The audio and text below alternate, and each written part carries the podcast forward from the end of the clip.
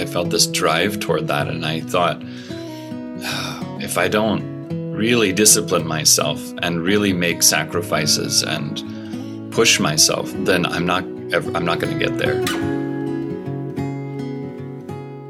So, hello. Do I have to say Father Brendan Ellis? Williams? You don't have to say father if you don't want to. That's FR, right? Yeah. That's FR, father. Yeah. That's what most people call me, but you you don't have to. yeah. So I'm sitting here today, uh, about to embark on a conversation um, with Brandon Ellis Williams, and he, in his own words, describes himself as a priest, monk, yogi, spiritual director, writer, artisan, scholar, and teaching of religions, of both Eastern and Western religions. And uh, we came to know each other, I think, via previous podcast, um, and we got into contact. And last winter, we had a series of conversations. And I remember after every conversation, I thought, I just wish we would have recorded this because it was inspiring and nourishing to me. And um, I seldom came across some somebody with such deep knowledge in both Western spirituality and Eastern um, spirituality. And and for me, that's beautiful because I see many people of my day and age, including myself, looking east for spiritual practices. Well, my whole background and my whole culture comes from uh, Christianity. Um, and you seem to have found a way to take the best out of these both uh, uh, streams of religion and theology, philosophy, spirituality, and combine them. Um, which I found very interesting to to talk with you about. You are an apt and and very um, experienced meditator who also knows something of the pitfalls of meditation and how you can use it to bypass your inner wounds and just sit on a pillow and feel nice without much happening. um, so, besides the spiritual practice, you have a deep understanding of, of Western psychology and human psychology, um, which I would uh, love to pick your brain on today. So I'm very that, happy that you're here, Brandon. Um, I'm very happy to be with you again. Thank you.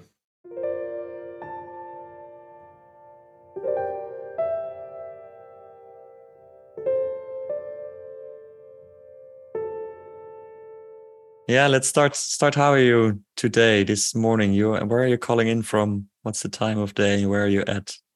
It is nine in the morning, roughly, and I'm on the northern coast of California in the US.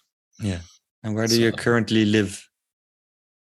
So I live in a, a, retreat center called the Bishop's Ranch. It's in uh, Sonoma County.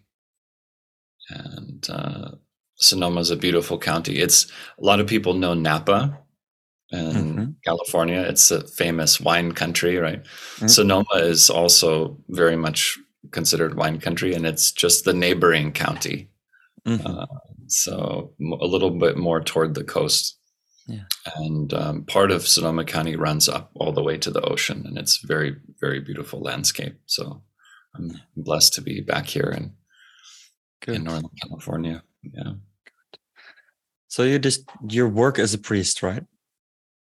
Yeah, I'm working now as a chaplain. As a chaplain. what is yeah. a chaplain?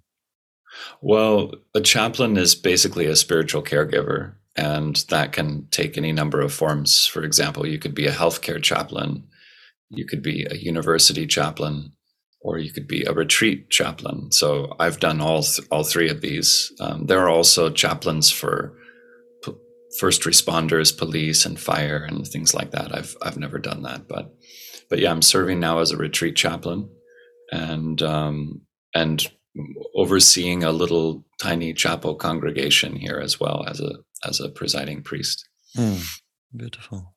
Yeah. And I and see doing you... a lot of teaching, meditation teaching. So. Uh-huh. Yeah, in this uh, in the community where you serve, or yeah, and and elsewhere also, but yeah, yeah, beautiful.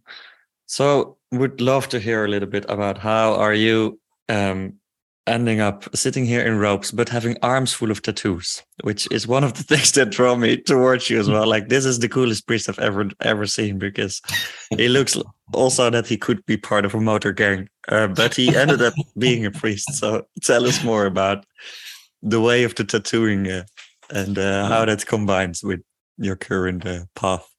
Mm-hmm. Well, um, you know, I I didn't grow up in the church and uh, so my background is fairly diverse. and when I became a priest, it, or even when I was in the process of becoming a priest, moving toward ordination, which is a very long and grueling process, um, a lot of people definitely looked askance. You know, what is this guy with tattoos and hmm. Long hair and a beard, whatever? Right? It just they didn't. It wasn't something that people recognized in their context in the church. So, um, but it's interesting you ask about tattooing itself.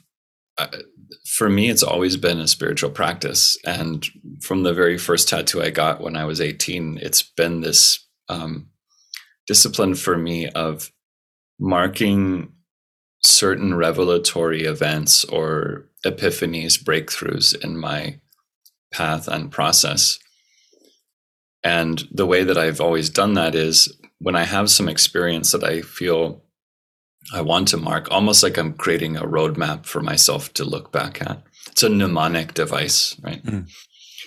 And then I take some time with that thing, that epiphany or initiation or whatever it is. And I create a design, usually over about a year or two years, sometimes longer, it depends. And I draw it out myself and I spend a lot of time with it and reflect with it. And then when I feel, yeah, this really marks the event I want to mark on my body as a kind of icon, then I take it to a tattoo artist and have them put it on. And it, and the whole process for me is quite um, ritualized in a way, and it's definitely um, part. It's part of the path for me, and has been for many years now. Hmm. So, uh, yeah, that's so that's that's a it doesn't really I mean I don't know any other clergy that have so many tattoos. I think it is a bit unusual, but yeah. Well, I, I feel really I feel very uh, that it also makes you very accessible and and of the world in a way, which I feel I trust you better for for it you know if it if it's mm. any has any valid a valid base to it or not that's yeah. um, but yeah. Brandon so you didn't grow up in uh, in a Christian background please no. please tell more how do you end up being a chaplain um, and and how do, how was your path going there yeah so I I grew up basically in a secular home and um and then when I was 12 years old, I had a sort of sudden bolt from the blue type mystical experience, just completely divorced from anything that I had ever done or known or and I had to figure out in my own little um, fairly isolated uh, internally isolated that is um, suburban American context how to process that, right? And um, I spent, as a child, I spent a lot of time in solitude. I was an only child and I kind of left to my own devices a lot. And so I cultivated, I guess, by necessity, uh, a certain comfortability with introspection and and being in a solitary mode of being and so after this experience, I just started looking around to try to find answers to what this meant. And also, part of this sort of shift in consciousness that happened was like a sudden birth of all these passionate questions, pursuits in me.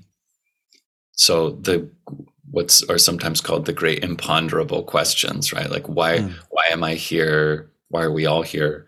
Um, where did we come from what the hell are we doing where are we going all those things right those i thought i felt deeply if i can't answer these questions then nothing else in this life is meaningful at all Mm-hmm.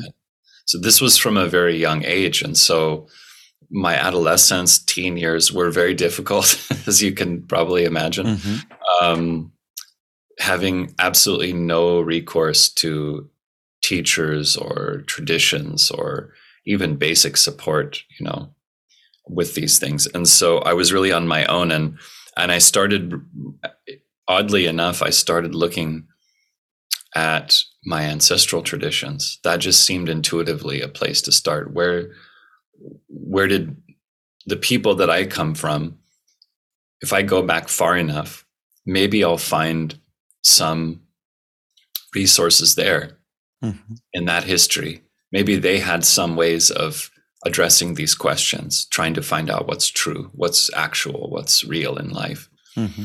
So that is where I started. And then I didn't find a lot there. I mean, I found a lot of richness and beauty, but not a lot of answers to my philosophical or existential questions, unfortunately. So that led me down a sort of um, trail of connections historically and linguistically into the Europe- Indo-European realm. Mm-hmm. And that led me pretty quickly when I was still an adolescent into Hinduism and Buddhism. So then I started studying a, a little bit of Sanskrit and um, learning how to meditate from mostly in the beginning, it was from books, you know. Mm-hmm. You started every, it by yourself.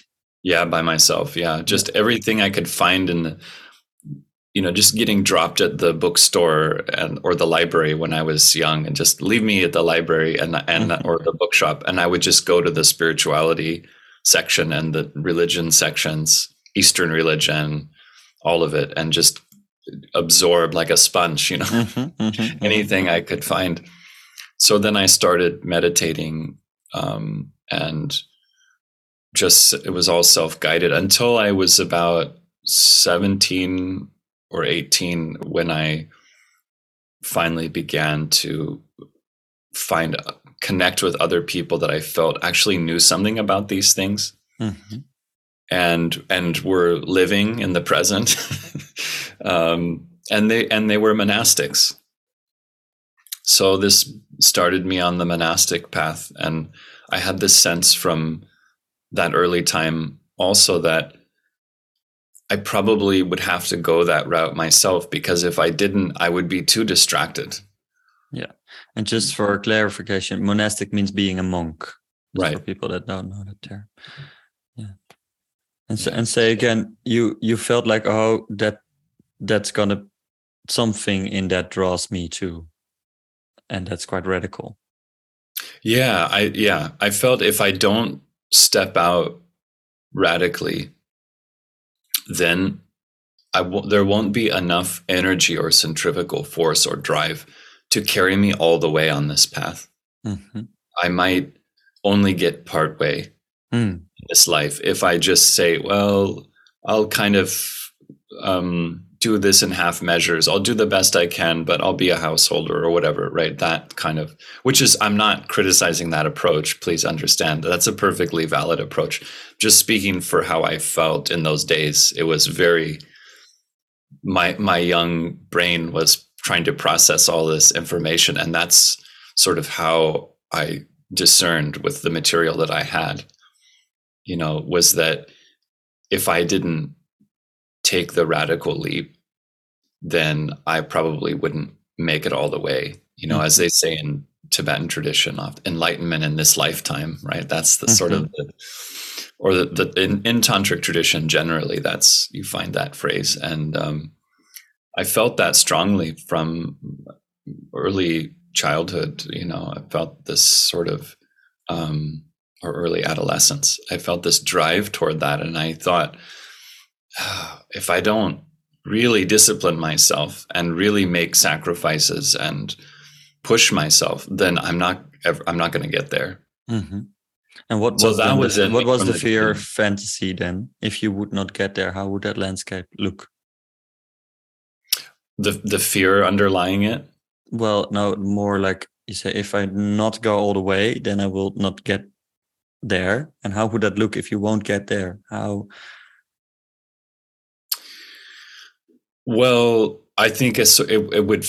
I'll just speak in terms of how I felt about it. Then I think is I felt that if I didn't, if I didn't strive and achieve, now these are all problematic terms. Okay, so from my perspective now, I realize that, but then I, mm-hmm. I didn't have the wisdom yet to understand that these are problematic approaches, but um, also necessary to a point. Um, yes. But I but I felt then that if I didn't strive and I didn't attain the highest experience of what it means to be alive and be human in this lifetime, then I would feel remiss. W- I would feel like I had compromised. Yeah. And I had not lived out my full potential or something. Mm. So that's that's how it felt very acutely back then. Yeah Yeah. had to go this way. Yeah. Yeah. And all the way as far as you could go. Yeah. Yeah. And how Which, it, how did, how was it for you? What what did you what did it bring you this this deep dive, this radical deep dive that you did? I think it created for me a really strong foundation for practice. And because as soon as I started encountering people that I felt I could trust and get real knowledge from, as I mentioned, they they were monastics and um, monastics in Hinduism and Buddhism, and so when I my first monastic experience was living in a Vedanta society ashram, a monastery, uh, here in California, and um, and I lived there as a uh, kind of a novice for about a year, and I was only eighteen or nineteen at the time, and so I that was like a, setting me on this path, you know, and uh, that was profoundly formative. And then while I was there, I discovered Buddhism I mean, really discovered. I knew about Buddhism, of course, in my studies before, but I really, in the library at the Vedanta Society monastery, it, we had a lot of books on Buddhism. And so I started reading and I started doing this comparative study. And I thought, wow, there's something in this is really pulling me, you know. And then that's when I really, um, there was a little break in there because I did some traveling and other things. And then I um, I kind of gypsied around a while and did odd jobs and just meditated on my own again for a while. And then, do you remember what what was pulling you in Buddhism? Yeah, I, you know, I think it was this. Um, if I had to distill it to one thing, I think it was the really decisive, committed approach to finding truth for oneself, hmm. not taking anyone's word for anything. Right? That very independent spirit that I think the historical Buddha, Gautama Buddha, really expressed and embodied. It's like be a light to yourself, you know, that that principle. And no one can lead you to salvation, but you you need to work out your own salvation with diligence. Mm. I think that was the main thing, and and this there was this sort of almost scientific um, spirit about it, of just you know you're going to sit down and you're going to go through the long hard process of self discovery and unravel this whole bizarre wonders terrible mystery yourself right and i think that had a very strong appeal for me mm-hmm. so yeah. so you dove deeper into buddhism yeah so that led me then to become a buddhist monk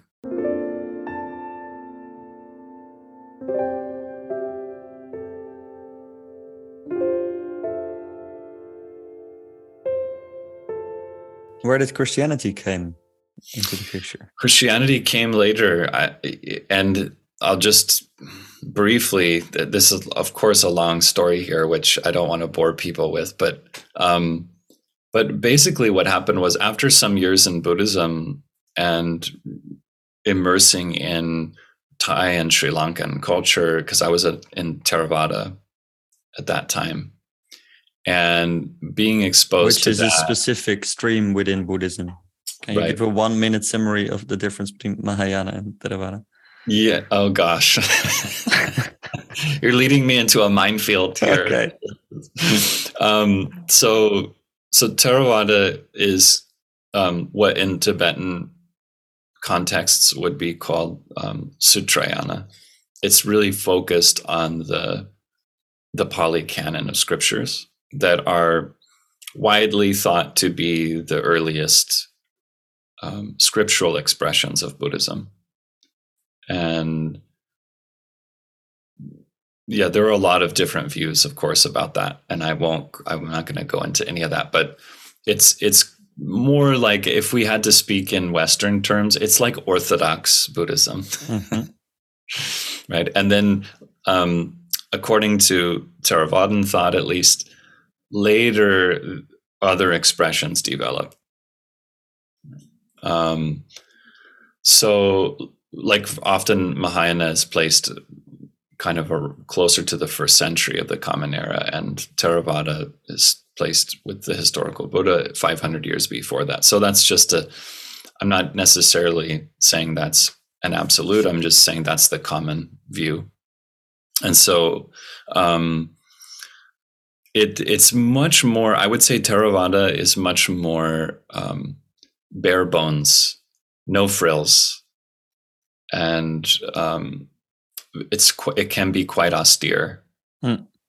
in its expression. And I was connected to two kind of two different Theravadan traditions um, because I spent time in a Thai forest monastery, and then I spent time in a Sri Lankan temple, like a more urban Sri Lankan style monastery Mhm. Very different expressions, but similar in many ways, of course, both Theravada and both using the same scriptures and everything. So, and the same meditation techniques and all that. Um, yeah. So I don't know if that's a good summary, but that's At least it's it's you were drawn to the to the more bare bones, austere, without all the paraphernalia uh, yeah. form of Buddhism. At that time, at that time, I was yeah, and I've interrogated why a little bit over the years why I was drawn to that form. And I think it had to do with the fact that it was because I was a Westerner and this was at the time new to me as a teenager and everything. And it felt very accessible. I could I, I understand this. If I was had been faced then with something like Vajrayana, I would have been overwhelmed, I think. what is all the, what are these millions of colorful deity forms and you know all these different kinds of schools and expressions and um, I while it would have been aesthetically appealing, I think it wouldn't have been accessible to me at the time. Yeah. And so anyway, that that seemed to fit and and that's what I did. And then I realized after a while that there was something that just felt off and it had to do with me not addressing my own sociocultural context as a Westerner hmm and as a European descended person. Um, and that started to weigh on me more and more. And I felt this kind of almost ancestral pull coming from the depths, if you will, hmm and and saying, "This is good. This is fine. This is a good foundation, but you need to speak somehow with and to your own context, your own people, if you will." That's a sort of an awkward phrase, but hmm I can can hear you. Yeah. So the the the old fatherly and motherly lands, the home grounds, started calling, yeah, Yeah. yeah. and that, and I that- had been already to Ireland, you know, which is an ancestral homeland for me, and Mhm. and and like I had mentioned earlier in my the very beginning of my journey, that's really where I started with ancestral stuff.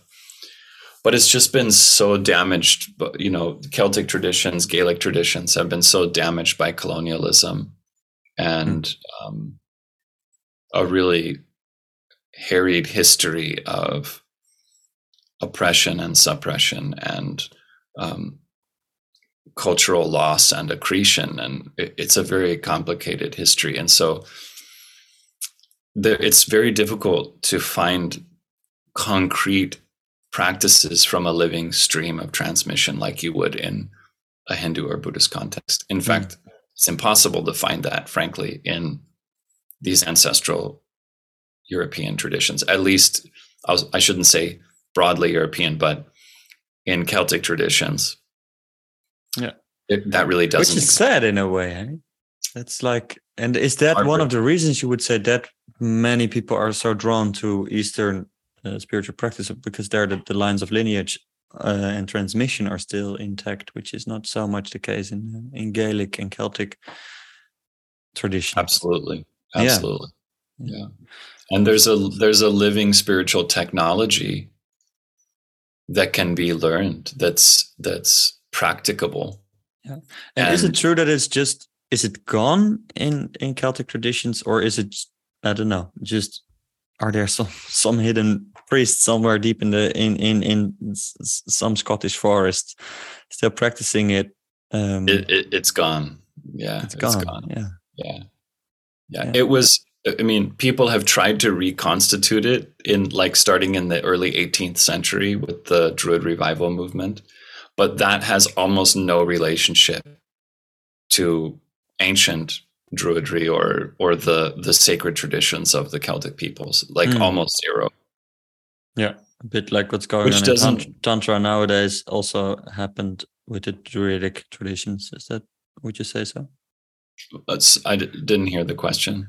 So what is happening in Tantra nowadays? That, that there's a whole form of Tantra emerging oh, in the West that has very little to do with the traditional forms. Is that also the case with the Celtic Celtic traditions? Yeah, I think you could make a general analogy there. Yeah. yeah. Yeah. Which is not to say that there isn't value in it in itself. It's just that it's not a continuity. It's not a an unbroken stream of practice and and dispensation. It's it's a different thing.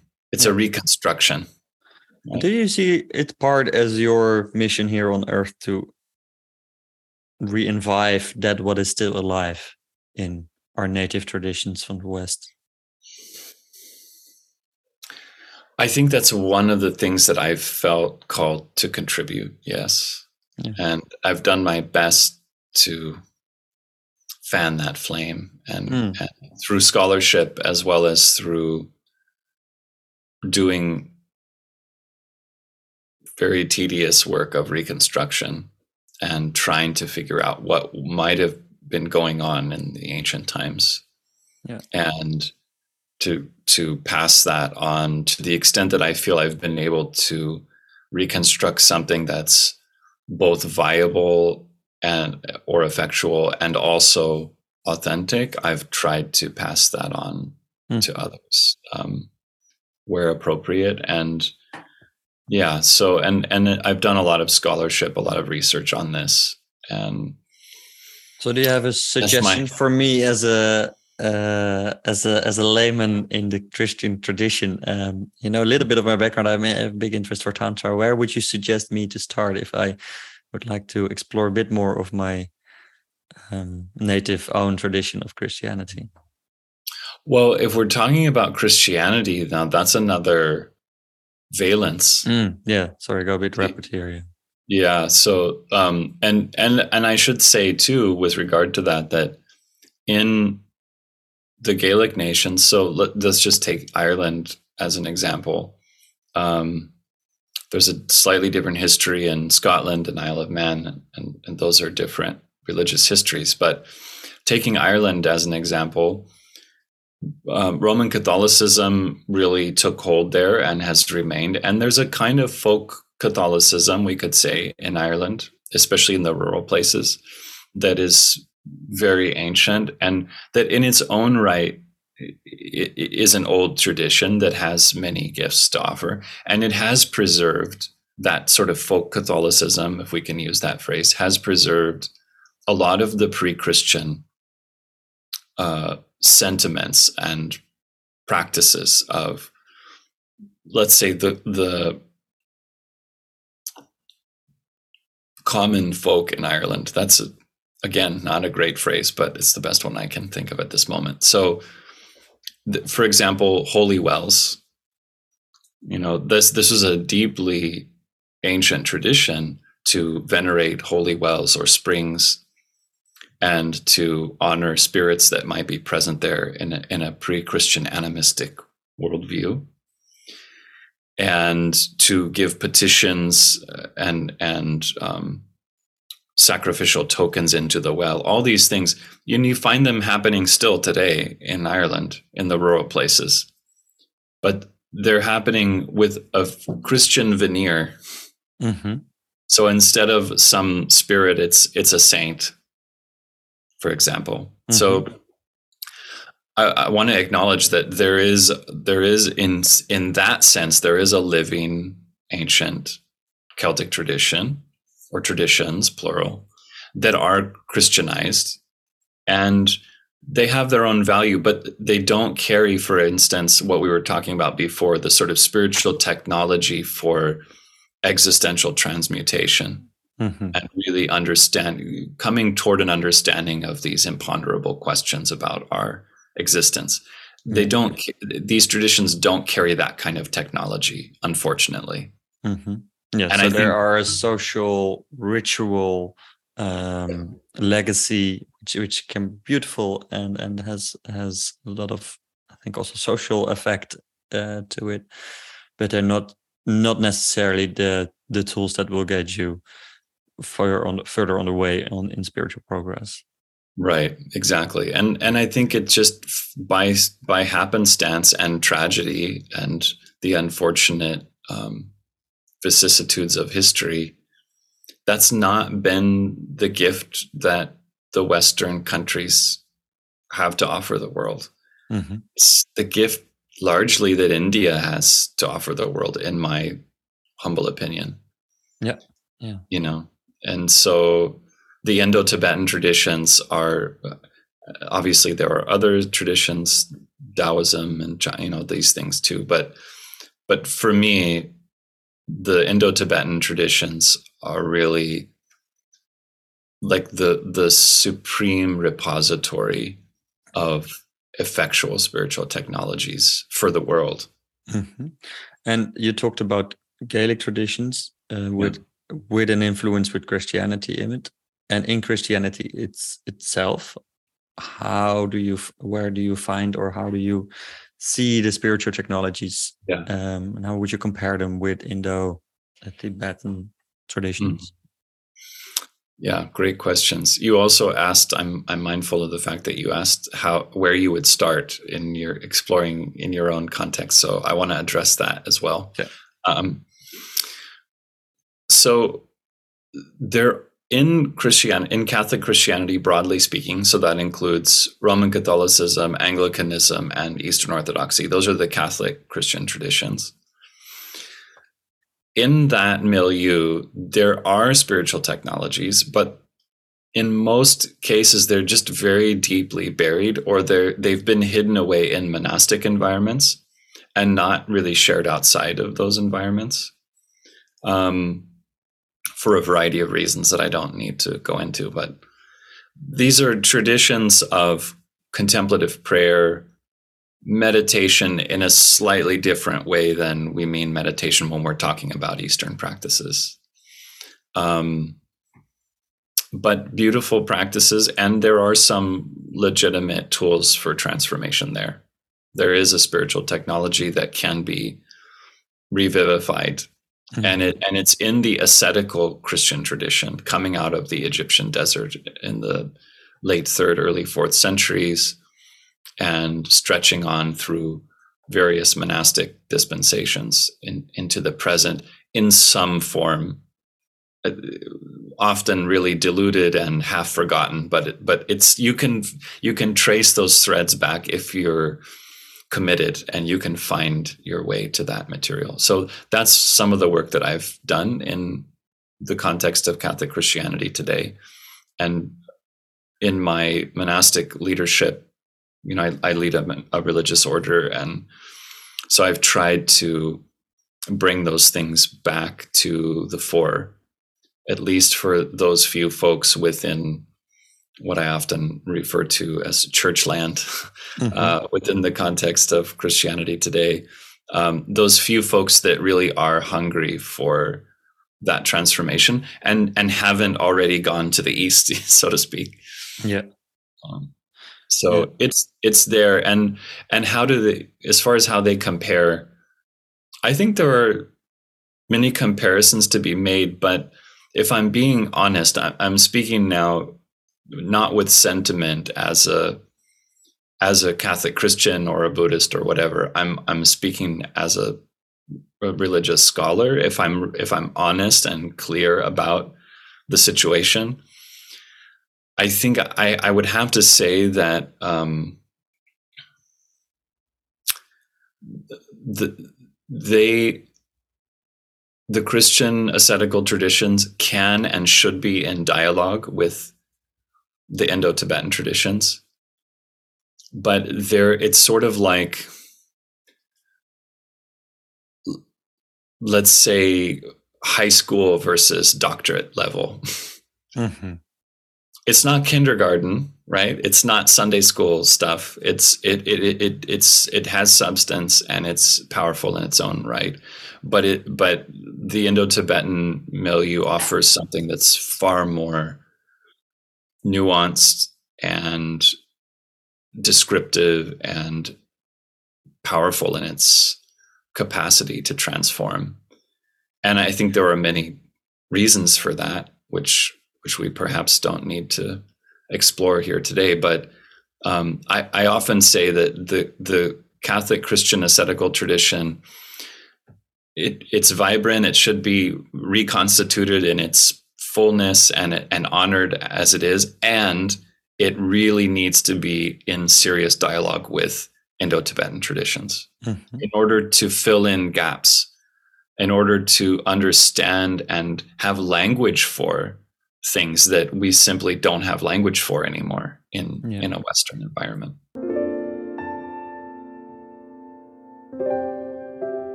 Then you're talking about what I found deeply interesting in the tantric tantric tradition is the the depth and the precision of the philosophy of the nature of reality, which I haven't found in Western uh, philosophy, not at least not combined with practices to actually experience it. That's for me the beautiful link, which I found in the East, yes. which I didn't find in the West.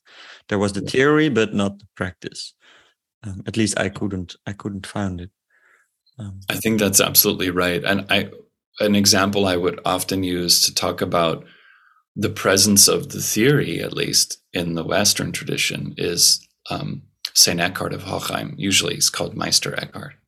Mm-hmm. Um, in our sacral calendar in my community, he's a saint. So, um, so Saint Eckhart was an absolutely brilliant non-dual theologian and many people have discovered this re- recently in the West, which is a delight to see. He was kind of a, a hidden gem for centuries, you know. Mm. And he actually was declared a heretic by the church itself in in his time, 13th century. Um, but you you have uh, the theory is there. It's I mean he is if you read him carefully, he is unequivocally a non-dualist, but he's speaking within his context. Granted, he was ruffling feathers, but it was passable, right? He didn't. They didn't burn him. They just declared him a heretic. So, so he was able to speak the language of his context enough to not get killed. But he was really.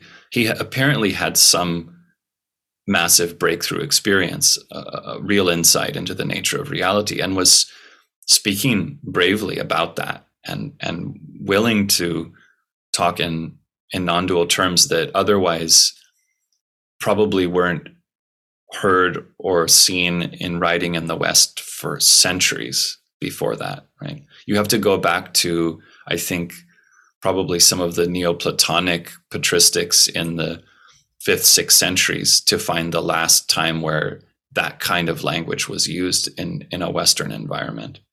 So he had this brilliant, radiant um, theology that was very much on point, but there's no practices. No practices. So if you want to just sort of bask in the inspiration of theological poetry and yes, you know, hear about um, the theory of non-duality and all that stuff, brilliant, great. Go to Master Eckhart, you would say. Meister Eckhart, yeah, yeah. But if you but if you want to learn how to get there yourself, mm-hmm. yeah, not much hope, unfortunately. Yeah, yeah, yeah. yeah. And and and so you discovered this, you felt this, you went to the east, uh, you recovered some of the Celtic tradition back in in the west, and you ended up as a Christian uh, priest. So, how is that last part of your journey? How did it come about?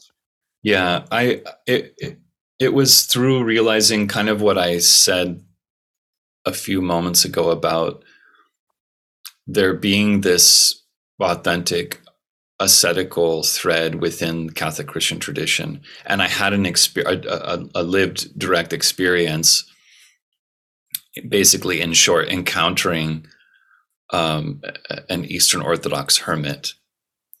Um, I had an experience which showed me that there was a thread like that still accessible in Christian tradition.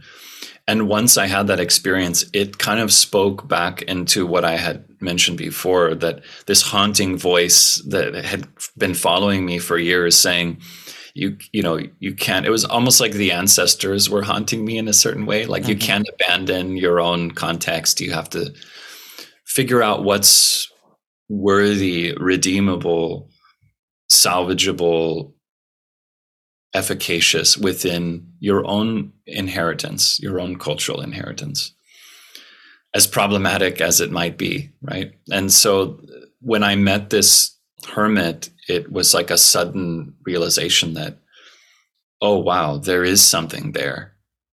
I didn't know. I thought it had died off, you know, hmm. thousand years ago or more.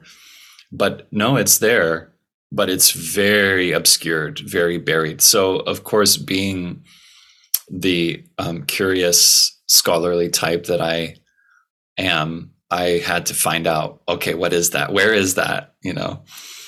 And that led me on a, an adventure of research and study and and then eventually experience also and i found that i could continue with my own ascetical pursuit and not surrender or give up the ideals that I had taken up from Vedanta and Buddhism of pursuing this yogic path of transformation and pursuing the life of meditative practice.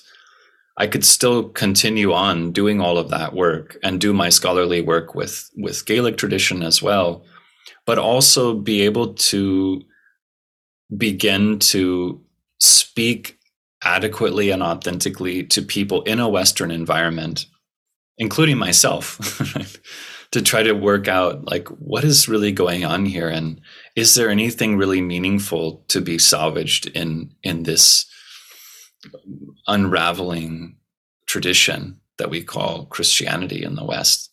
Um, so so yeah, that's that's kind of how that came about, and that led me into Christian monasticism and etc. And it sort of unfolded from there over the years. But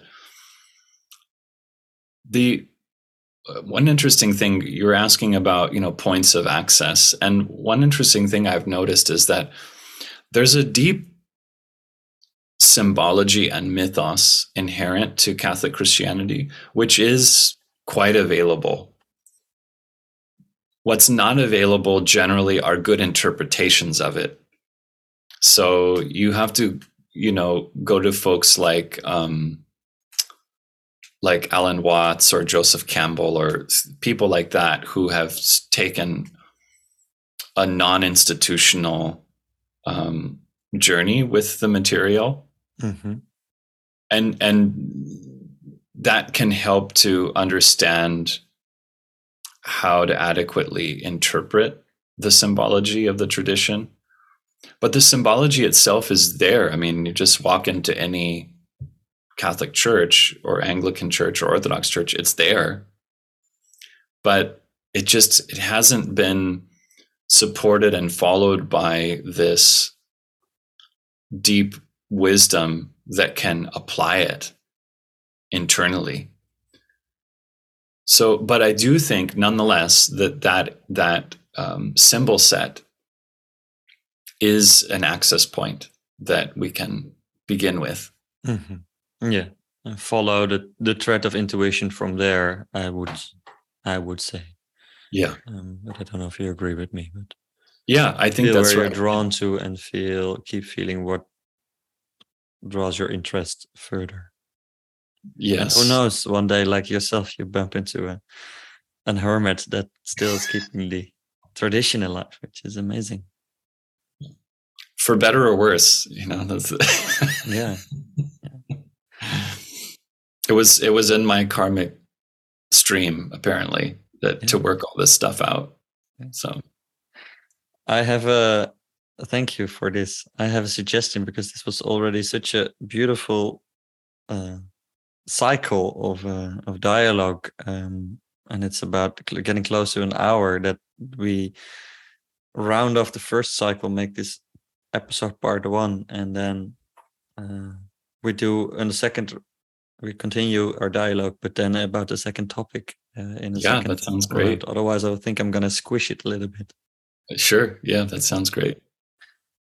So thank you, uh, thank you, Brendan, for for explaining this. And for me, it's really in- inspiring to to hear life journeys like that. You know how mm-hmm. it goes from this burning longing from this uh, young teenager um, having this out of the blue mystical experience to a lifelong of seeking how to integrate it and uh, i think it's very beautiful that you and had the willingness to sacrifice so much uh, of all the earthly comforts and and things to walk that path and that you're now able to share it um, having gone all the way to to the west and all the way to the east um, so very grateful very grateful for that um, Thank you, my friend.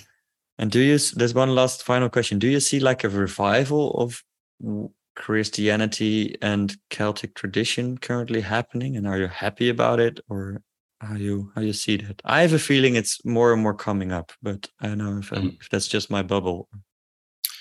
I think the there is definitely.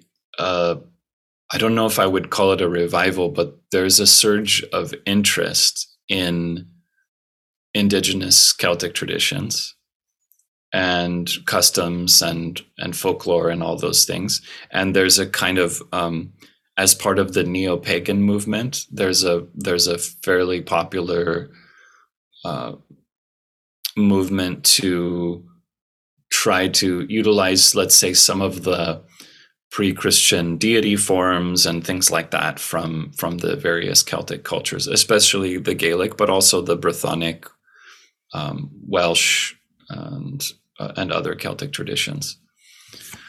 So I do think that's there. Um, as far as and and in terms of what I think about it, I think it's hit or miss. I I mean because it mostly doesn't have any direct connection to to ancient material because of the broken sort of dispensation that we talked about. Um, I think it's it's noble eh, when it is attempting to to reach a fullness of authenticity. Then it should be lauded and supported, and um, and it's a good thing. It's it's a service. It's a credit to the ancestors.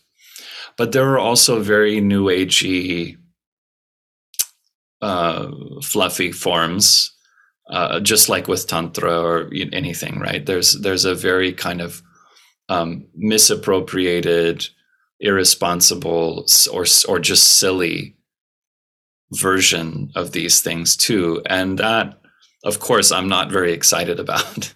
and at, at worst, it's, it can be offensive if it feels like it's mm. perpetuating colonialist dynamics and things like that. So, and if it's overly romanticized in a way that the English, who had been killing Celtic peoples for centuries, began romanticizing um, Celticism and the sort of uh, almost like a noble savage type mm-hmm. principle at work there. It, when things uh, smell of that, I'm very wary and uh, not so pleased. Um, but you know, as with anything, it's there's good in it and there's bad in it. Yeah. So, and if if if listeners, um, or did you want to add something? Oh, you, well, you asked also about Christianity. So mm-hmm. I was just going to say very briefly. I'll keep this really short. I think right now the church, and I when I say the church, I mean broadly. The church is really in a crisis. It's at a it's at a crossroads. And one of the things I've been trying to do is to speak in the church as somebody with a unique perspective, a multi-religious perspective, etc. To try to say the the institution is crumbling, it's dying. We need to acknowledge and own that. And also perhaps accept that many dimensions of it need to die. Mm-hmm. And not cling to outmoded things in a in a in a nostalgic attitude, but rather look to these deeper ascetical threads that we were discussing here today, where, where Christianity does have a contemplative technology. Even though it needs some help, I think, from outside, it's there. Let's emphasize that and make Catholic Christian tradition something that's relevant to the world again mm-hmm. through that. And let all of this, these centuries of accrued um, mischief and malfeasance and poor leadership and ignorance just let all that fall away with the institutional structure. Let it die. Mm-hmm. and let's let's carry on what's really substantive there. Mm. um, so that's my view. Unfortunately i think i'm a sort of a voice crying out in the wilderness uh, in that regard. I don't hear many other people advocating this and I don't see them living it.